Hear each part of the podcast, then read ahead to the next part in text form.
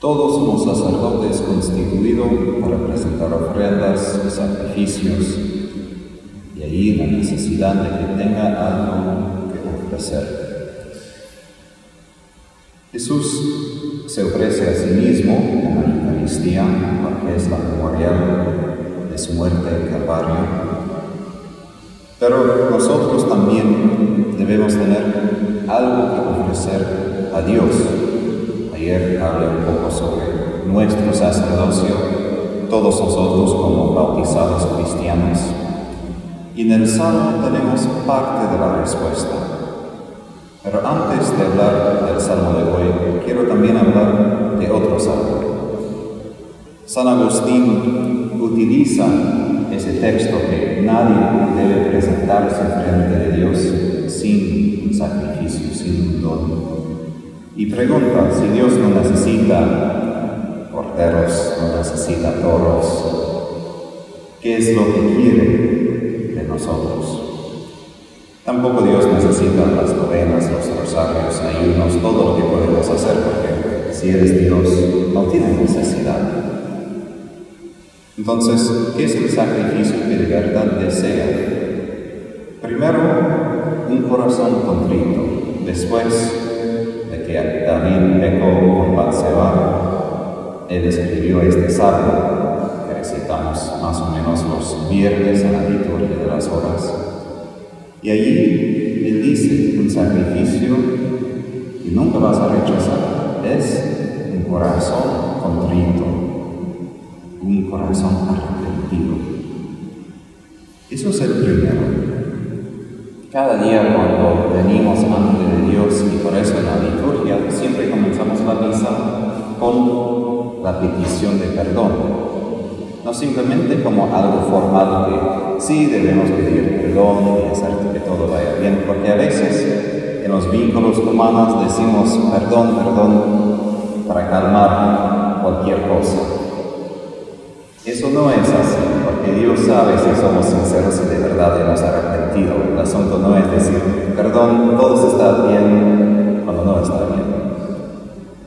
Y la palabra contrito, yo busqué un día en latín, quiere decir completamente molido. Es decir, como molimos el café en grano, para que sea el café que podemos usar para nuestro café para beber esto es el proceso de contrición. Y por eso es un sacrificio, porque la contrición verdadera es difícil. No es un momento simplemente la mente de decir, ah, sí, ha mal, perdón. Claro que eso es parte. Pero recuerdo a mi padre espiritual que tenía un sueño y compartió cuando enseñaba sobre la confesión y dijo, es muy diferente acudir al sacramento de confesión simplemente diciendo unas cosas y hablando de otras cosas, hablando de la vida. Otra cosa es, y él vio a sí mismo en el sueño, casi de rodillas, acudiendo al confesionario en lágrimas, pidiendo perdón, perdón por eso no es una crítica de los que no tienen lágrimas, pero la idea es que es un sacrificio para Dios cuando el corazón, nuestro corazón de carne, que muchas veces tiene pecado, es movido por el dolor, porque eso manifiesta nuestro amor hacia Él. Y eso es el único sacrificio que podemos ofrecer de verdad, que es el amor. Pero el primer aspecto de amor es reconocer donde no he hecho bien. Porque el amor siempre se da cuenta, eso no está bien, eso no vale para el vínculo y no quiero que, se quede, que sea así.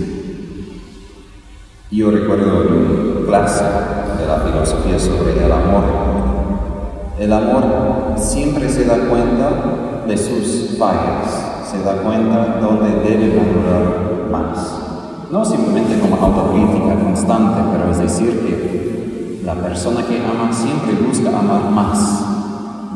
Porque nunca dice, ah, basta. ¿no? Si un hombre casado, ya he amado a mi esposa 10 años, ya basta. ya, ya pasadas. Seguimos adelante, pero no, apreciamos, simplemente seguimos. No es así, no debe ser así, es así a veces en matrimonio, una vida consagrada, que nos ponemos en autopiloto. Pero el amor siempre se da cuenta dónde quiero amar más. Ese es el primer aspecto. El segundo aspecto es lo que dice en el Salmo de hoy. Aquí estoy, Señor, para hacer tu voluntad. Mencioné la primera parte porque uno no puede hacer la voluntad de Dios sin esta convicción. Porque si somos enfermos todavía, si tenemos pecados graves, es como una persona de COVID que quiere salir del hospital y hacer buenas obras. No puede. Debe recuperarse completamente y después poder salir a hacer cosas buenas. Si nosotros tenemos dificultades en cumplir la voluntad de Dios, esos son los momentos de volver a ese primer instante, de preguntar cuáles son los obstáculos que tengo en mi corazón.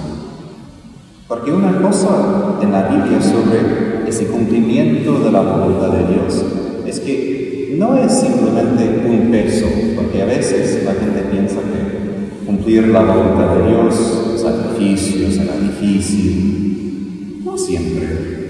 A veces sí, pero a veces la voluntad de Dios al fin es que seamos felices, alegres, que seamos vivos en pleno. Entonces, la voluntad de Dios es algo que nos hace más vivos, no menos vivos. Y aún si nos pide pasar por la cruz, es para que seamos más vivos en la resurrección, a través de pasar por la cruz. Y nuestra vida cotidiana lo importante es vivir en comunión con la voluntad de Dios. Mucho podemos decir de lo que ya hacemos es parte de su voluntad. O trabajamos, o cuidamos a las familias, o amamos a otras personas. Pero parte de nuestro sacrificio es hacerlo consciente, hacerlo a propósito diciendo Dios, sí lo cumplo porque es parte de mi día, es necesario, pero también lo ofrezco a ti como un sacrificio consciente de que yo cumplo tu voluntad. Y un montón de momentos son momentos donde podemos decir Dios para ti. No tiene que ser una oración grande complicada, pero un corazón que palpita con amor hacia Él. Y eso es el sacrificio que Dios más quiere. Recuerdo el, el diario de Faustina, cómo la Virgen la enseñaba muchas veces, no simplemente una vez, que el sacrificio que más agrada a Dios, más que mortificaciones, más que ayunos, más que todo eso que podemos hacer, es cumplir la voluntad de Dios. En cada momento, en cada cosa. Y eso no es, como dije, no es para hacernos escrupulosos, pero es simplemente darnos cuenta que está presente. ¿Y qué quiere Él también? ¿Y cómo puedo yo cumplir lo que Él desea? En el Salmo dice, en el libro de la ley está escrito lo que tengo que hacer. Yo amo, Dios mío, tu voluntad y tu ley está en mi corazón. Por eso el proceso de cumplir la voluntad de Dios no es tanto un proceso de pensar y pensar. Él escribe y sale en el corazón a través de su Espíritu. Y la vida en el Espíritu Santo es una vida donde simplemente permitimos que el Espíritu nos empuje a cumplir la voluntad de Dios en las cosas más pequeñas, para que todo lo que hagamos lo hagamos en amor.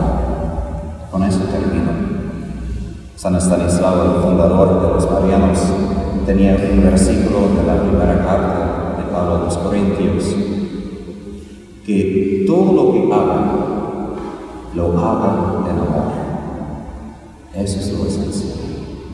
Y no simplemente sentimiento de amor, porque el amor es, es la voluntad de Dios, el amor que vemos en la cruz.